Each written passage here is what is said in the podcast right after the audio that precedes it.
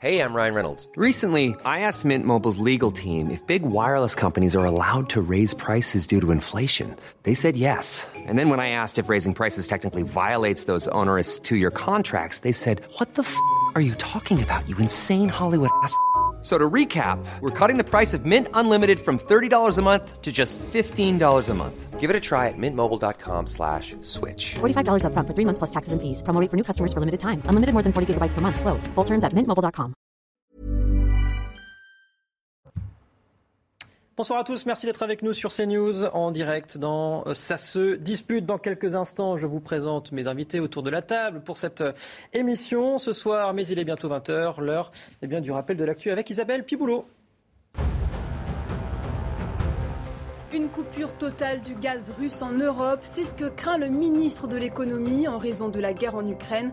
Lors des rencontres économiques d'Aix-en-Provence, Bruno Le Maire a insisté : nous devons accélérer notre indépendance énergétique avant l'hiver.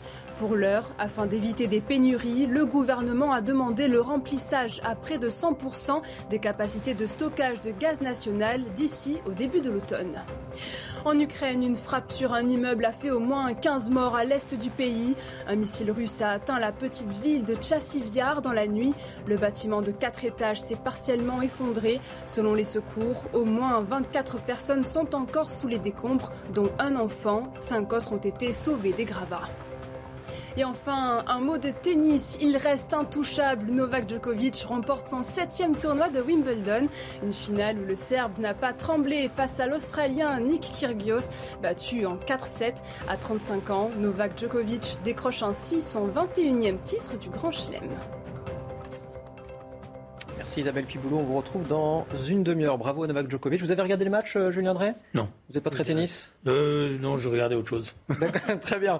Julien Drey, donc vous êtes notre invité ce soir, fondateur du mouvement Réinventer. Merci d'être avec nous ce soir. Gabriel Cluzel, bonsoir. Vous êtes également notre invité, directrice de la rédaction de Boulevard Voltaire. On va évoquer dans cette émission, dans cette première partie en tout cas, le concours des enseignants. Certains candidats pointent des questions pièges, en tout cas qu'ils jugent comme étant des questions pièges pendant le concours, qui ont d'ailleurs parfois coûté le diplôme à certains de ces candidats. Voyez les précisions avec Mickaël Dos Santos. Racisme, homophobie, laïcité, les sujets du nouvel oral proposé lors des concours enseignants font l'objet de nombreuses critiques. Certains candidats témoignent notamment de questions pièges. Admise cette année au CRPE, le concours de recrutement des professeurs des écoles, Suzanne a elle aussi été confrontée à un thème loin d'être évident. Imaginez qu'un enfant se bouche comme ça les oreilles en classe en disant « la musique c'est le mal ». Même son de cloche pour Cécile, jeune diplômée du CAPES, future professeure de collège-lycée. Lisa, de 16 ans, vient vous voir et vous confie qu'elle se sent plus garçon que fille, voudrait se faire appeler Louis. En revanche, elle ne veut pas que ses parents soient tenus au courant de la situation et vous, en tant qu'enseignant, vous remarquez qu'elle commence à sécher les cours de sport. Donc comment on réagit ? Heureusement, pour ces deux candidates, leurs expériences sont jouées en leur faveur. Je suis formatrice en français langue d'intégration, donc mon public c'est un public migrant. C'était des problématiques que j'avais déjà eues pendant les passages d'école. Surpris par la teneur des questions, d'autres candidats ont été sanctionnés par des notes négatives. De quoi mettre fin à leur rêve de diplôme à l'heure où la France fait face à une pénurie d'enseignants. Julien Drey, je vous ai vu sourire, peut-être sourire un petit peu jaune pendant le reportage. Hein. Dites-nous tout. Non, c'est pas ça, c'est que normalement, un professeur, on le teste d'abord sur ses connaissances, la capacité à enseigner par rapport à ses connaissances. Là, on est dans la psychologie, en plus la psychologie qui s'adapte à des évolutions de société, ou en tous les cas des évolutions qu'on essaye de subir. Je suis pas convaincu ça soit forcément les questions qui sont posées aujourd'hui. Voilà. Je suis même surpris par la manière dont on les aborde. Que les professeurs soient formés après à l'évolution des publics, des pratiques, tout ce que vous voulez, d'accord. Mais là, qu'on mette ça comme point pour sélectionner un professeur, pour savoir si un enfant... Normalement, d'abord, il n'a pas à mettre les mains sur les oreilles pour ne pas entendre la musique. Hein. Excusez-moi, il va entendre la musique comme tous les élèves de la classe. Voilà. Gabriel Fouzel ? Oui, c'est quand même assez effarant parce qu'en principe, quand on passe, par exemple, le CAPES d'histoire géo, on devrait être interrogé sur l'histoire géo et c'est là-dessus qu'on devrait être jaugé, sachant que la plupart des parents et sans doute même la totalité attendent que les professeurs transmettent des savoirs, apprennent à lire, écrire, compter pour les plus jeunes et l'histoire, la géographie, le français, les lettres, les maths, mais certainement pas se lancent dans des démonstrations sur l'islamophobie et tous ces thèmes propres au wokisme finalement. Et on voit que ça, sous couvert de bonnes intentions, c'est en train de d'irriguer profondément l'éducation nationale. Et pour m'être un peu penché sur la question, visiblement, ces questions sont posées en plus avec des coefficients extrêmement importants qui peuvent même supplanter le contenu de la matière elle-même. C'est quand même assez fou. Alors quand on entend parler de questions pièges, moi je croyais au début que c'était des questions extrêmement pointues en histoire, par exemple, pour vérifier la connaissance. Non, pas du tout. Des questions dont on nous a décrit toute l'absurdité. C'est évidemment effarant, en plus dans un contexte de pénurie de professeurs. On décourage des vocations et puis on voit bien que les réponses sont éminemment subjectives. Autant résoudre une équation, c'est très objectif. Autant quand on passe le CAPES de maths, autant répondre à ce genre de questions. Il peut y avoir une façon de jauger les candidats sur le plan idéologique. Et de toute évidence, c'est quand même le biais de ces questions. Et c'est très, très inquiétant. Moi, je crois que d'ailleurs, c'est éminemment symbolique du problème de l'éducation nationale. Vous savez, quand vous allez dans un magasin de primeurs, vous voulez acheter un kilo d'abricots. Si on vous dit, je vous donne un kilo d'antiracisme, ça vous déplaira parce que c'est pas ce que vous êtes venu chercher. Mais quand vous mettez vos enfants à l'école, vous ne voulez pas qu'on vienne les chercher sur ces thèmes-là. C'est pas du tout à l'école d'aborder ces thèmes-là. Alors, c'est vrai qu'on voit que dessous, il y a toutes les inquiétudes liées à la laïcité. Alors, la laïcité, c'est un mot pudique, en fait, pour parler des coups de bustoir islamistes, parce que là, c'est pas la religion taoïste qui vient poser problème. Et qu'on essaie de trouver des solutions, mais en réalité, on n'est même pas capable de nommer le problème. Alors, pour trouver une solution à un problème qu'on n'ose même pas nommer, c'est évidemment très compliqué. Julien Drey, vous partagez le constat sur ce si vous voulez, problème profond dans l'école.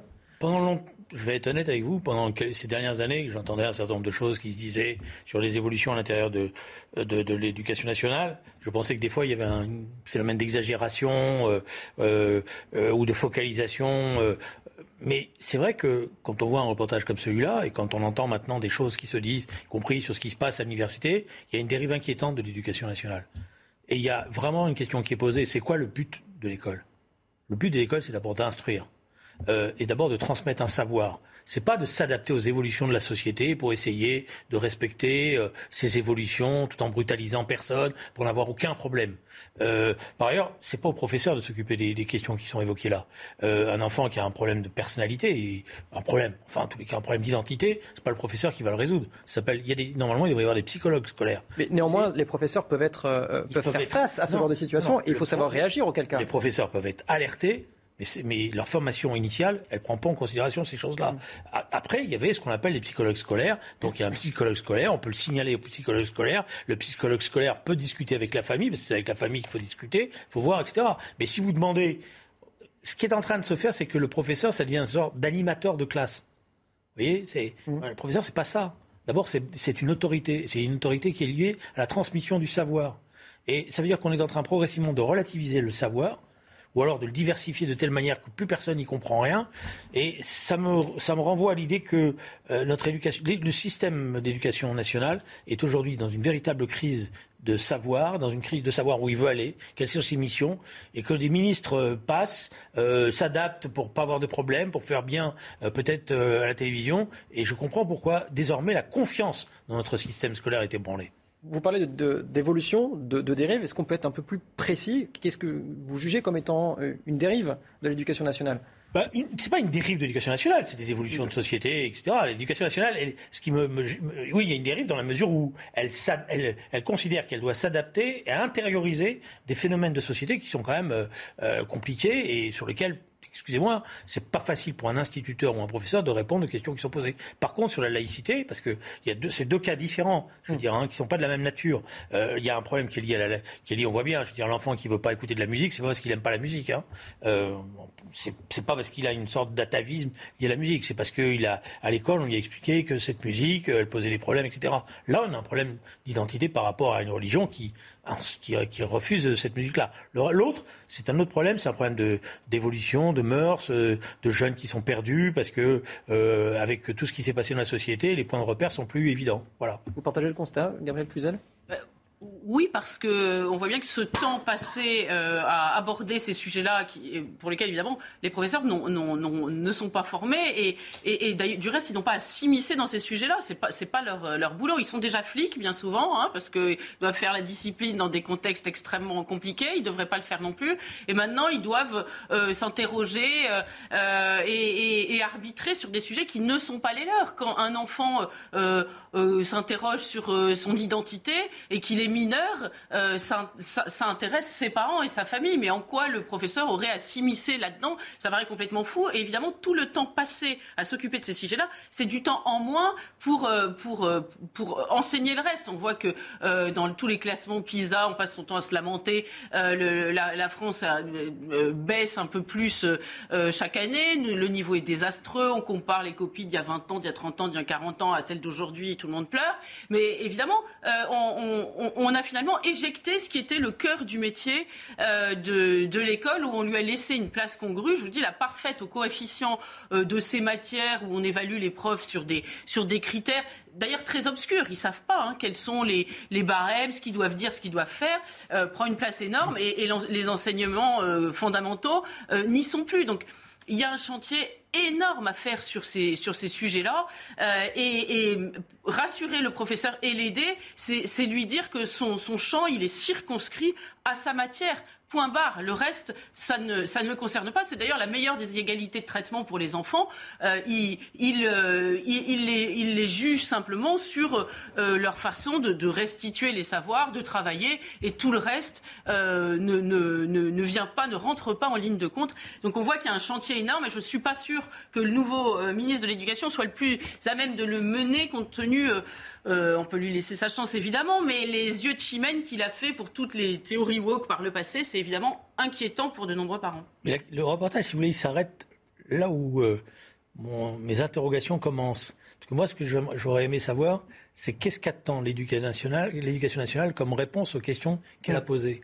Parce que on pose deux questions à des professeurs, et comment on va juger leurs réponses et la valeur de leurs réponses. Et ce qui m'intéresse, c'est de savoir comment l'éducation nationale va juger ses professeurs en fonction de leurs réponses, et quelle est la grille qui va permettre de les évaluer. C'est-à-dire que et c'est là que c'est intéressant, parce que les deux professeurs, on les met devant des phénomènes de société que, bon, par ailleurs, qu'on peut comprendre. Je veux dire, c'est vrai que un professeur ou un instituteur peut se retrouver aujourd'hui devant ce type de situation, regarde l'évolution. Mais l'éducation nationale a donc fabriqué une réponse adaptée, et où est cette réponse ? Comment elle a été fabriquée ? Parce qu'elle pose des tas de problèmes, y compris par rapport à la laïcité, par rapport à la théorie des genres.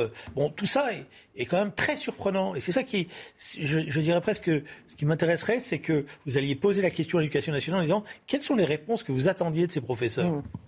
Pas sûr qu'on ait une réponse pour autant. Bah oui, mais c'est ça qui est très inquiétant. Le problème. Excusez-moi, ouais. C'est ça qui est très inquiétant, parce que c'est l'éducation nationale. Donc ça nous concerne tous en tant que citoyens. Donc qui a élaboré les réponses, et quelle est la nature de ces réponses qui sont apportées ? Excusez-moi, c'est pas le rôle de l'école.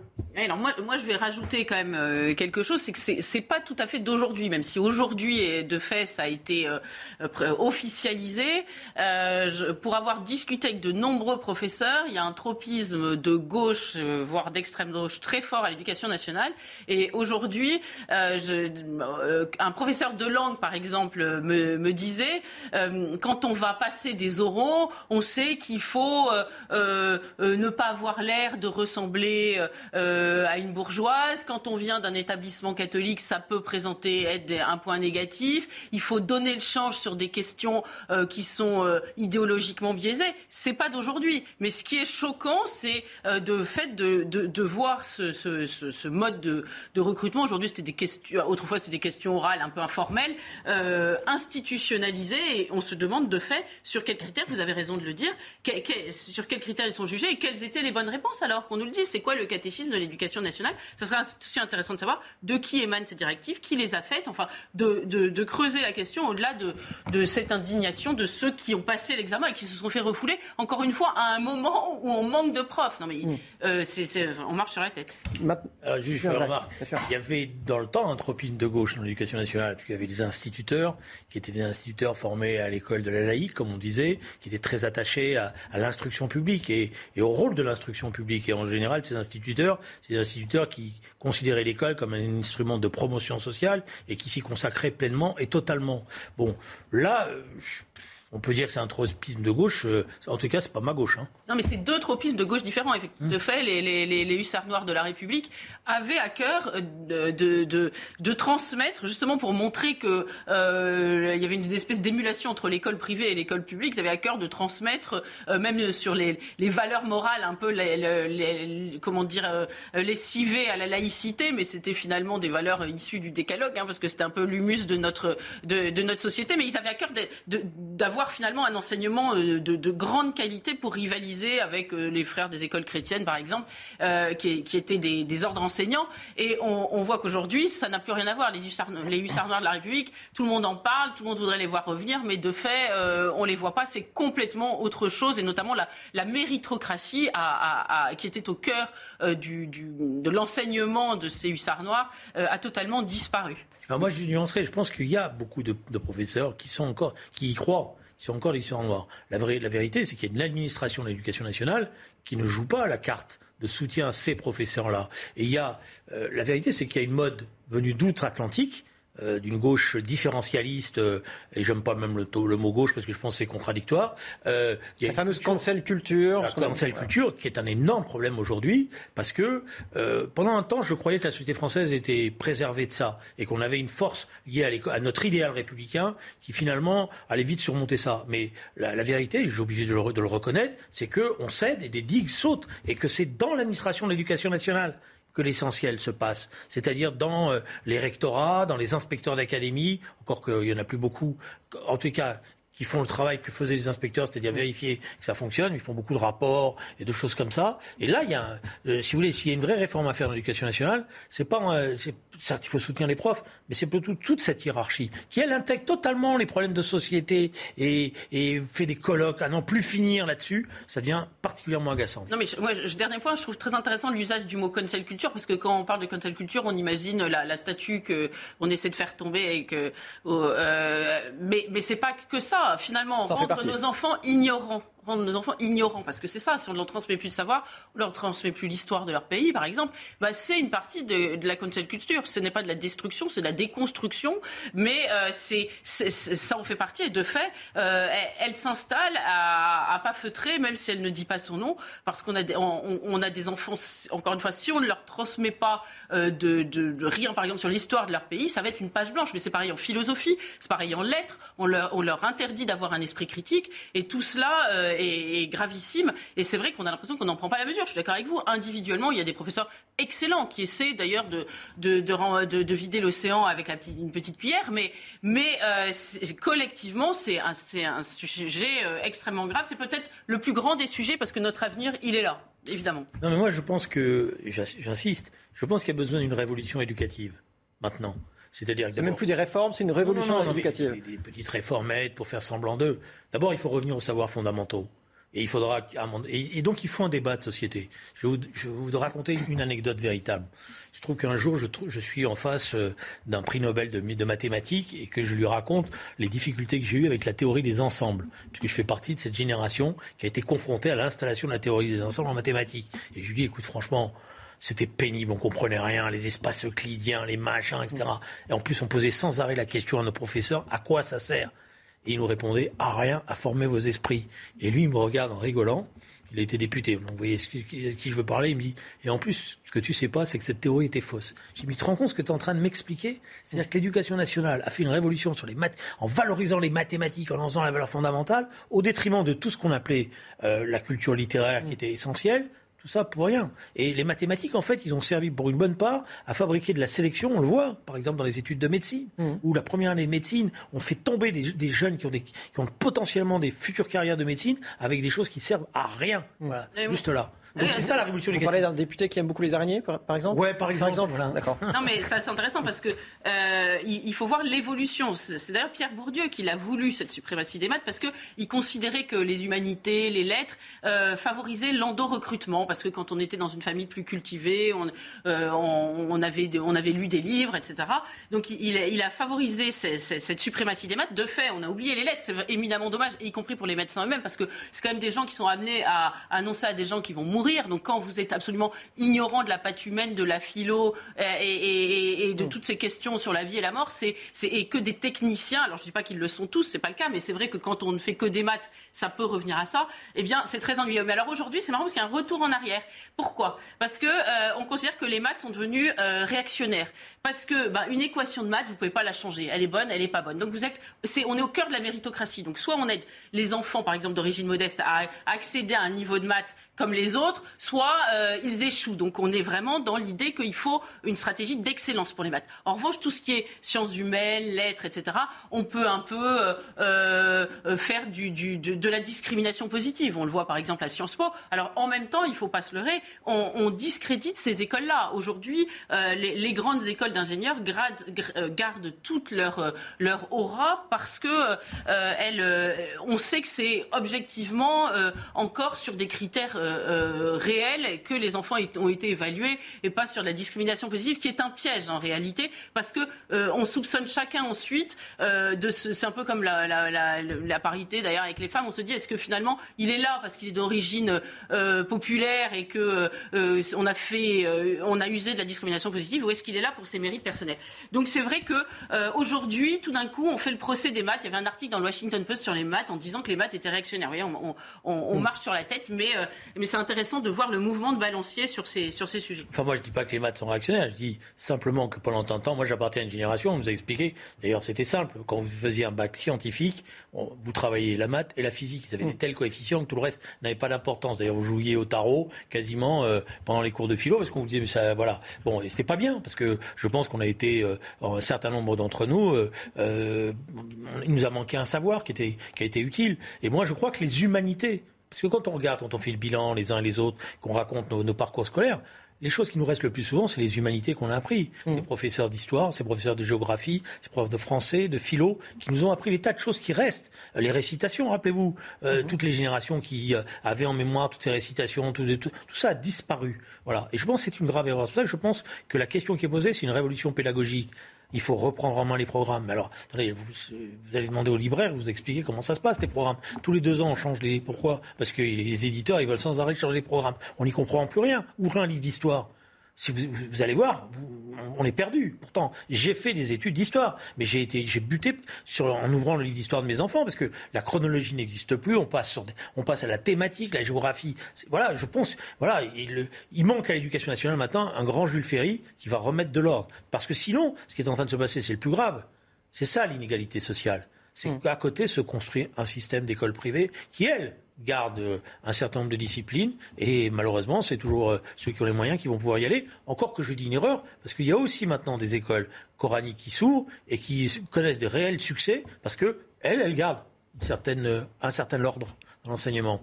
Il reste quand même des établissements publics d'excellence. Parlons par exemple, même s'il y a eu des tentatives pour les mettre à bas, mais de Louis le Grand et d'Henri IV. Je remarque par exemple que les langues anciennes disparaissent dans à peu près tous les établissements. En revanche, pour rentrer rue d'Ulm, Normale Sup, le latin, on a bien en tête toutes ces vertus. Donc tout ce que l'on met à bas actuellement, de fait, va creuser des inégalités sociales profondes et ça c'est terrible parce que on n'a que ce mot-là à la bouche, égalité, et en fait il y avait beaucoup plus d'égalité autrefois quand un petit paysan était repéré à l'école par le curé ou par l'instituteur dont nous parlions tout à l'heure, on l'envoyait faire des études et il y avait une réelle méritocratie très honnêtement auquel on n'accède plus aujourd'hui, c'est évident, c'est la grosse entourloupe de ce siècle sous de bonnes intentions.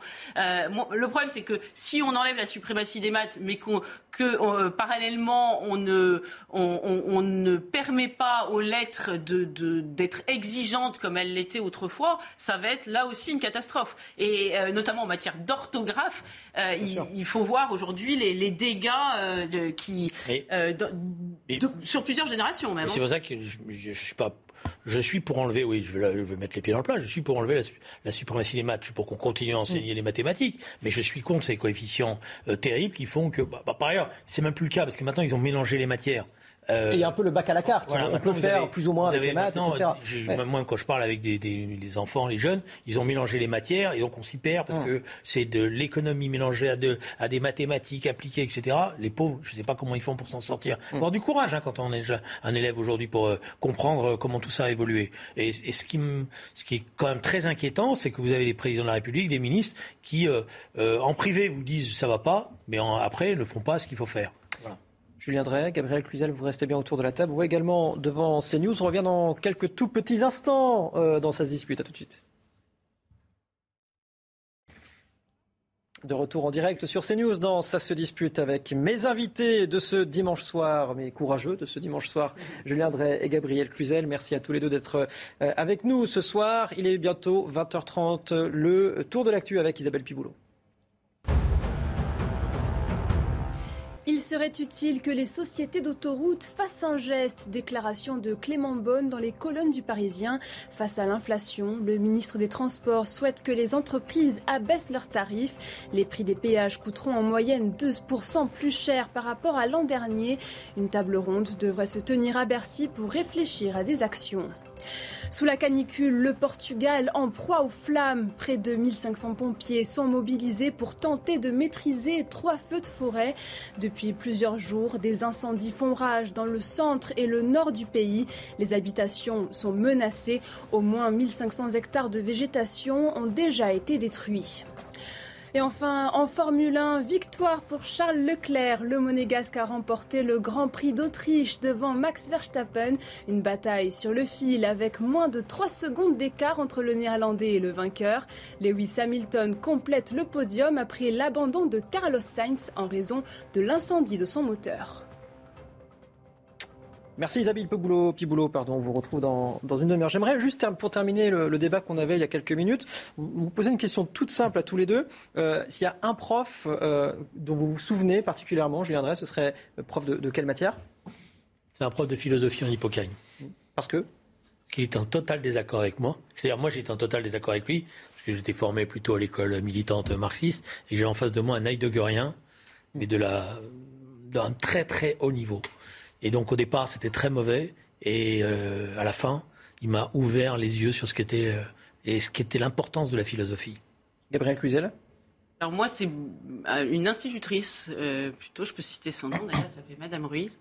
Et c'était en CM1, CM2. Je l'ai eu 2 ans d'affilée. Et c'est vrai qu'elle était excellente, d'une grande rigueur, et je crois qu'elle m'a permis de faire des études ensuite, et du reste je sais pour les avoir suivis un peu que tous ceux qui étaient dans sa classe et qui étaient dans la mienne aussi donc ont tous eu ce sentiment-là, et c'est fou ce que ce métier d'institutrice, vous savez, c'est le moment je trouve d'ailleurs de leur rendre hommage, c'est un peu des métiers panoplis comme ça, instituteur, pompier, les instituteurs ils vous marquent, vous vous souvenez plus de votre assureur et de tout un tas d'autres métiers qui gagnent sans doute bien mieux leur vie, mais ces instituteurs... Oui, ils nous prennent notre argent aussi, les assureurs, c'est peut-être pour ça aussi qu'on s'en sauve. Oui, mais vous savez, il y a beaucoup de métiers prestigieux quand vous faites de l'audit, la fusion-acquisition, vous gagnez beaucoup d'argent, mais vos clients ne se souviennent pas de vous. Je crois que tout le monde se souvient de ces instituteurs, et celle-ci m'avait spécialement marqué. Moi, d'un professeur dans une école publique parisienne, tout à fait. Moi, j'ai fait une petite correction, parce que sinon ça serait injuste. J'ai eu pendant tout au lycée, de la seconde jusqu'à la terminale, des équipes de professeurs exceptionnelles. C'est-à-dire des gens qui ne comptaient pas leur temps. Ils nous voyaient militer, des agitateurs, et ils nous reprenaient derrière, ils nous convoquaient chez eux pour pouvoir rattraper les exercices qu'on n'avait pas faits, que ce soit en histoire, que ce soit en maths, soit en physique. Et j'ai pas retrouvé d'équipe professorale de cette nature-là. Ben voilà qui termine ce débat sur l'école de fort bonne manière. Merci, cher Julien Drey. On va parler de pouvoir d'achat, si ça vous va, parce que c'est Gabriel Attal qui en parle dans Le Parisien. Voyez ce qu'il nous raconte avec Adrien Spiteri.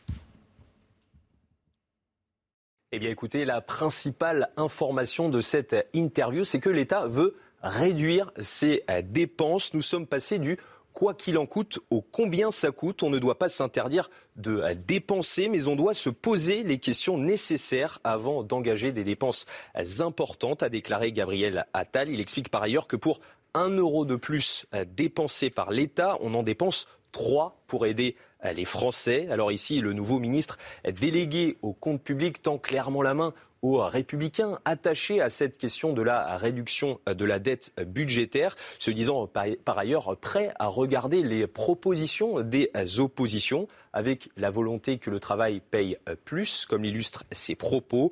Nous avons en partie rétabli dans le quinquennat précédent la défiscalisation des heures supplémentaires. C'est cohérent avec notre souhait que le travail paye plus. Gabriel Attal s'est également adressé à la gauche et en particulier à Jean-Luc Mélenchon, qui souhaite organiser une marche contre la vie chère. Nous voulons des pensions de retraite, des salaires des fonctionnaires qui augmentent dès juillet, une remise carburant qui se poursuit à la rentrée. Ça me semble plus efficace qu'une marche. Rappelons enfin que la NUPES déposera demain une motion de censure contre le gouvernement d'Elisabeth Borne. Si on a le temps, on y viendra sur cette motion de censure en fin d'émission. On va d'abord évoquer peut-être ces 50 milliards d'euros parce que Gabriel Attal nous dit on passe du quoi qu'il en coûte au combien ça coûte. Néanmoins, on débourse 50 milliards d'euros dès le début du quinquennat, Julien Drey. Non, j'étais inquiet sur la formule parce que je me suis dit ça veut dire qu'avant, combien ça coûte, ça n'existait pas. C'est inquiétant pour un responsable de l'État. Je ne sais pas quel est le cabinet de communication qui lui a fourni la formule et qui l'a trouvée bonne. Moi, je la trouve très inquiétante. Bon, parce que elle dit donc que finalement, avant, la gestion publique, c'était n'importe quoi. Alors, je ne crois pas que les choses se passent comme ça. En tous les cas, j'espère qu'elles ne se passent pas comme ça. Le quoi qu'il en coûte, il faut être honnête, a été une réussite dans la mesure où il a permis à l'économie de ne pas sombrer. Bon, alors après qu'il y a eu des exagérations, qu'il y a eu des difficultés, oui, mais si on n'avait pas fait ça, on ne sait pas dans quel état se retrouveraient notamment toutes nos petites entreprises. Donc le quoi qu'il en coûte, il y a quand même eu un problème. C'est qu'il y a un certain nombre de grandes entreprises qui ont bénéficié d'aides qui n'étaient pas nécessaires. C'est toujours la même chose. Alors maintenant, ils sont effectivement rattrapés par cette culture comptable de la gestion de la dette. Moi, je ne suis pas pour qu'on flambe l'argent comme ça, mais je connais cette culture du déficit des 3% qu'il fallait respecter coûte que coûte et de cette... la manière dont on rabotait les budgets, etc. Ça veut dire plus. Ça veut... Terminé. Oui, non, ça veut dire qu'on va recommencer à économiser là où il ne faudrait pas économiser. Et par contre, là où il faudrait rationaliser, on ne le fera pas. C'est-à-dire sur la santé, l'éducation, par exemple. Ça veut dire que, par exemple, dans tout ce qui est c'est-à-dire que les ARS, on ne va pas les réformer. Mais par contre, on ne va pas mettre d'argent là où il faut. L'administration de l'éducation nationale, on ne va pas y toucher grand-chose. Par contre, les profs, eux, on va leur demander plus. C'est la question qui est posée. Et donc, en fait, ce gouvernement dont on pensait qu'il avait rompu avec une culture qui a quand même conduit la fonction publique, notamment les services publics, etc., dans des situations très difficiles, parce qu'il n'avait qu'une gestion comptable des choses, ben, ils sont en train d'y revenir. Gabriel Cluzel. Oui, alors le quoi qu'il en coûte, c'est quand même pas un dogme de foi. Hein. On entend toujours le 5 quoi qu'il en coûte et qui a aidé, qui a sauvé tout le monde. On pourrait quand même en faire l'inventaire et voir si ce n'avait pas été excessif, si on n'a pas fait fermer tout un tas d'entreprises, de commerces qui n'auraient pas dû l'être. On a le droit de se poser la question parce que le problème, c'est qu'il a ouvert une boîte de Pandore. Il a succédé à une période où le gouvernement était comme Harpagon, il fermait la bourse en disant mais non, de toute façon, il n'y a pas d'argent, on ne peut pas vous en donner. On se souvient de l'épisode des Gilets jaunes. Et tout d'un coup, c'est Noël, on rase gratis. C'est l'impression, évidemment, que ça a donné. Donc aujourd'hui, les gens se disent, maintenant, après le Covid, il y a l'inflation. Faisons la même chose. Pourquoi on ne peut pas, là encore, ouvrir les cordons de la bourse ? Moi, ce qui m'ennuie beaucoup, au-delà des fantaisies de la France insoumise, c'est faire une manif contre la vie chère. C'est un peu particulier. On peut faire une manif contre la guerre, le cancer. Enfin, vous voyez, là, on est vraiment dans le mot magique, quoi. C'est un peu bizarre, mais...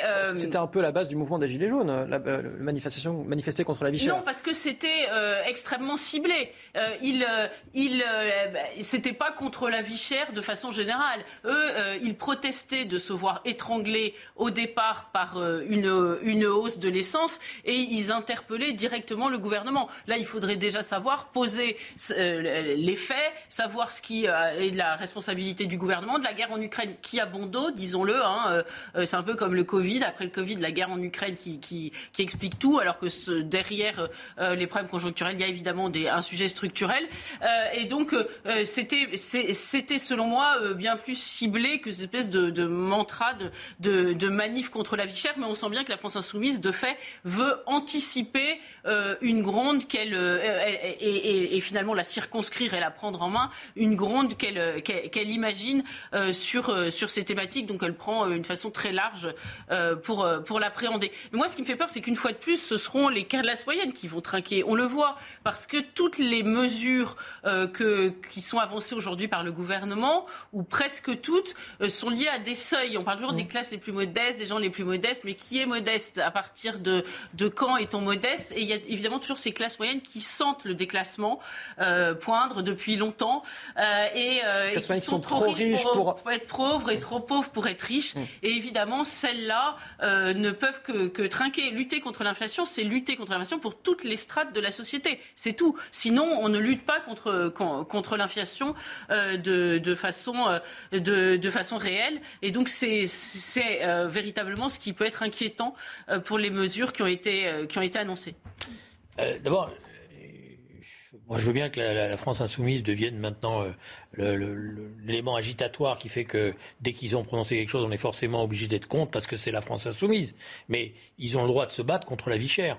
Et c'est pas parce que c'est la France insoumise qu'ils ont tort. Je veux dire, quand on reprochait justement, on nous reprochait à l'époque de dire vous êtes systématiquement contre le Front National, mais quand il fait beau et que Marine Le Pen dit qu'il fait beau, vous n'allez pas dire qu'il fait mauvais. Bon, je veux dire, la France insoumise, elle dit quelque chose qui est vrai. La vie est chère. Et elle est de plus en plus chère. Et ça pèse sur les ménages les plus modestes ou sur les familles les plus modestes. Et là, effectivement, il y a une aide à apporter. Je pense que la meilleure aide, ça serait de revaloriser les salaires. D'abord, plutôt que ces chèques ponctuels dont on ne comprend plus rien et qui, effectivement, pour une part, pénalisent toujours les mêmes. En commençant par le SMIC, par exemple ? En commençant par le SMIC, mais en commençant par tous les salaires de tête. Voilà. Et on pourrait peut-être se poser aussi la question des dividendes des entreprises. Jamais les grandes entreprises n'ont été aussi riches. Donc la redistribution à l'intérieur de ces entreprises pourrait exister. Je veux dire, quand on est maintenant à 100 milliards cette année. C'est-à-dire qu'on a battu tous les records. C'est ce qu'on propose notamment la France insoumise. Mais c'est pas parce que la France insoumise le propose que c'est une erreur. Je veux dire, excusez-moi, la redistribution sociale, ça existe. Je dis pas qu'il faut vider les caisses des entreprises, mais je veux dire, quand même, quand vous voyez comment la bourse, comment ça explose, et quand vous voyez que dans des entreprises on gagne 1300, 1400 euros, et que quand vous venez demander 50 euros, on vous dit que vous êtes un privilégié. Alors qu'à côté, il y a des golden parachutes incroyables. C'est quand même pas démentiel de dire qu'il faut rétablir un peu de justice sociale. Le mot justice sociale a un sens. Alors, le problème qui est posé dans les dispositifs qui sont en place aujourd'hui, c'est qu'on contourne cette question de la justice sociale. Donc, on distribue des petits chèques à droite, à gauche, en disant, vous ayez les plus modestes, on les aide. Et je suis d'accord, par contre, avec Gabriel. Là, dans cette affaire-là, les seuils, c'est terrible. Parce que vous êtes à 1500 ou 1600, vous avez le droit à rien. Et c'est vrai que dans les manifestations des Gilets jaunes, vous aviez beaucoup ceux-là qui revenaient. C'est-à-dire, il n'y a jamais rien pour nous. Nous, on travaille, nous, on est tôt le matin, et il n'y a jamais rien pour nous. Vrai, pour les avoir couvertes, ces manifestations de Gilets jaunes, j'ai rencontré effectivement beaucoup de personnes qui avaient des salaires qui ne me paraissaient pas non plus très bas. Non, mais oui, même très bas. C'est-à-dire qui gagnaient plus de 2000 euros par mois, voire même parfois plus de 3000 euros, et qui me disaient, bon, on s'en sort pas forcément toujours. C'est un des problèmes de la société, c'est-à-dire que c'est une culture qui s'est installée. C'est qu'il y a, maintenant, avec ces aides-là, il y a toute une série de gens qui commencent à calculer, qui disent, bah, finalement, moi, j'ai un certain nombre notamment dans la restauration, d'amis qui me disent qu'ils n'arrivent plus à trouver parce que les gens les calculent, ils disent, finalement, avec les aides, je m'en sors mieux que si j'allais travailler. Non, mais moi, je pense qu'il faut précisément revaloriser, mais pas seulement sur le plan financier, la classe moyenne. Il y a deux façons d'appréhender les gens, les classes populaires, comme on dit, les gens modestes. C'est la première, c'est de les plaindre, de vouloir leur donner par toutes sortes de mesures de quoi survivre, et puis de les garder en électorat captif. Mais moi, la meilleure manière... la meilleure façon de les aimer, c'est de faire en sorte qu'ils ne restent pas dans leur état modeste et de les aider finalement à accéder à une forme de bourgeoisie. Je sais, c'est honni par la gauche, mais c'est ça, les rendre propriétaires vivre, et pas les laisser dans des logements sociaux. C'est contraire à l'histoire de la gauche de bien vivre. Non, mais reconnaissez qu'aujourd'hui, il y a la figure du pauvre un peu fantasmée qu'on veut laisser dans son statut de marginal révolté. Ça, c'est vraiment ce que veut la France insoumise. Alors que aider les gens gens pauvres, ça rejoint le sujet de tout à l'heure, c'est les aider à accéder à des diplômes, à une éducation, à des codes, à des métiers, à la propriété. La propriété à gagner des bons salaires aussi. Mais à gagner des bons salaires aussi. Et à gagner des bons salaires. C'est alors pour ça que taper sur la tête des classes moyennes, mais il faut avoir envie. Alors moi, ces gens-là te disent aussi, je travaille. Vous parliez des salaires relativement élevés, tout est relatif, des gilets jaunes. Mais si vous voulez, c'est des gens qui se disent, mais je travaille, mais finalement je suis ponctionné, j'ai toujours l'État qui est sur mon dos, les mains dans mes poches, parce que les impôts, c'est évidemment un véritable sujet. Et je ne suis pas assez pauvre pour intéresser justement cette politique sociale. Donc je crois qu'il faut donner un peu, comme il y avait le rêve américain, un rêve français. Il faut que les gens aient envie d'accéder à la classe moyenne, et donc par le travail, et puis qu'ils ne soient pas, dès qu'il y a une mesure qui est prise, hors des seuils, et soyez toujours au-dessus du montant maximal pour y avoir droit, parce que évidemment ils ne peuvent pas progresser, monter les échelons dans la société, et c'est vrai que c'est prodigieusement frustrant et injuste. Le mouvement des Gilets jaunes, c'est pour ça que c'est un peu différent que la France insoumise quand elle veut lancer sa manifestation sur la vie chère, qui est encore une fois très vague. C'était un mouvement de classe moyenne à la base, avant d'être récupéré et non militant, par les Black Blocs, etc. Bien sûr, c'était totalement spontané. C'était petite classe moyenne, hein, quand même, hein. Donc c'était un mouvement de gens travailleurs qui avaient le sentiment que leur travail n'était pas rémunéré à la hauteur de ce qu'ils fournissaient comme effort. Mais la question salariale, vous allez voir, on va tourner autour sans arrêt avec des chèques pour l'essence, des chèques pour le pouvoir pour les supermarchés, etc. Mais on va éviter la question salariale. La vérité, justement, par rapport à d'autres grandes démocraties, il faudrait poser la question salariale chaque année avec une conférence salariale organisée par le gouvernement, avec les organisations syndicales. Ça leur redonnerait un sens et une utilité, et ça éviterait simplement les mouvements protestataires. Regardez la richesse telle qu'elle a été établie et fixer des quotas. Moi, je défends l'idée de la règle des 3/3, c'est-à-dire il y a 1/3 pour ceux qui dirigent les entreprises, 1/3 pour l'investissement, mais 1/3 pour les salaires. Cette règle-là, elle pourrait être appliquée par une conférence nationale salariale tous les ans ou tous les 2 ans. C'est pas le cas aujourd'hui.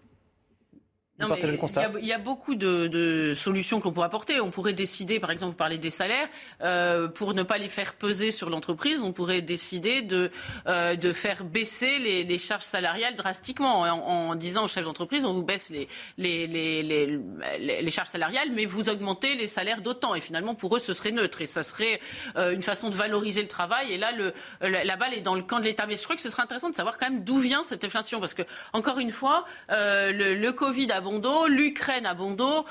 Quand vous avez des produits de première nécessité, des fraises ou autres, qui sont chères, c'est pas parce qu'elles sont produites en Ukraine. Aujourd'hui, tout est produit en Ukraine. À écouter ceux qui mettent l'inflation sur le dos de l'Ukraine, il faudrait savoir comment nous en sommes arrivés là, et quelle gestion, visiblement, quelle mauvaise gestion a fait que nous en sommes là aujourd'hui, avec cette idée de déclassement, parce que quand on achète très cher et qu'on doit se serrer la ceinture pour des biens de première nécessité, et c'est avoir le sentiment que l'on vit moins bien que ses parents, et c'est ça le déclassement, qui eux finalement ne se préoccupaient pas de ces produits de première nécessité. Moi je remarque qu'on nous disait toujours qu'Emmanuel Macron c'était le Mozart c'est pas de lui, hein, mais ça avait été dit dans je ne sais plus quel journal, le Mozart de la finance. Et bien visiblement c'est plutôt le Béla Bartok du déclassement, vous voyez. Donc on a le droit d'avoir un audit de la situation. Non, mais sur la question qui est posée, c'est-à-dire les phénomènes spéculatifs qui sont en mouvement aujourd'hui et qui se servent de la guerre en Ukraine c'est très simple. Vous allez prendre une caméra, vous allez aller dans quelques grands ports, à Rotterdam par exemple, et vous allez voir des bateaux entiers qui sont là et qu'on stocke en attendant. Que ce soit en pétrole, que ce soit en matières premières. On attend parce qu'on regarde l'évolution des cours. On les fait monter et à ce moment-là, on décharge les bateaux. Ça n'a rien à voir avec la guerre en Ukraine. Voilà. Donc, c'est un écran de fumée. Oui, c'est un écran de fumée. Comme souvent d'ailleurs dans ces mouvements inflationnistes, il y a aujourd'hui des profiteurs, les profiteurs de guerre qui se servent de tout cela, parce que Gabriel a raison, il y a des tas de produits. Je ne savais pas, moi, que l'Ukraine produisait autant de bouteilles de verre. Hein ? c'est une découverte pour moi, mais vous n'avez plus de bouteille de verre de Coca-Cola, parce qu'on vous est, pardon d'avoir cité cette marque, mais parce qu'on vous en explique, voilà, on peut en citer d'autres, on s'explique qu'il y a une pénurie, je dis, ah bon, j'ai une pénurie de quoi ? Et on me dit, ah, mais parce que c'est la guerre en Ukraine. Je dis, désolé, j'étais député dans l'endroit où il y avait la plus grande production de bouteilles, c'était dans la ville de Grigny. Vous la voyez, cette grande usine, quand vous êtes sur l'autoroute A6. Donc c'est pas vrai, il y a une spéculation qui est en cours, qui est terrible. Alors là, il va falloir regarder aussi quel jeu joue la grande distribution, parce qu'il n'y a pas que monsieur Édouard Leclerc qui vient à la télévision pour dire nous on est gentils, on est formidables, on baisse les prix à la pompe. Il y a un très bon communicant, c'est vrai. Oui, c'est un très bon communicant, mais il y a toute une partie de la grande distribution qui joue pas le jeu, je m'excuse de le dire, comme d'habitude d'ailleurs. En tout cas, malheureusement, il ne nous reste plus qu'une minute d'émission. On va devoir conclure là-dessus. Gabriel Attal, en tout cas, évoque également la motion de censure qui sera déposée par la gauche demain à l'Assemblée nationale. Et c'est notamment ce qui va animer cette journée de demain, notamment sur CNews. Donc restez bien sur notre chaîne demain toute la journée. Gabriel Cluzel, merci d'avoir été avec nous ce soir. Julien Drey également, c'était un plaisir de vous avoir. On va aller voir les femmes jouer au football, c'est ça ? Oui, sur Canal+, à partir de 21h, le premier match des Bleus, dans l'Euro de football féminin face à la Belgique, si je ne me trompe pas, Julien Drey. Face à l'Italie, exactement, pardonnez-moi. La Belgique a joué cet après-midi. Donc allez les Bleus, effectivement, on vous tiendra évidemment au courant du score. Restez bien sur CNews, l'actu continue.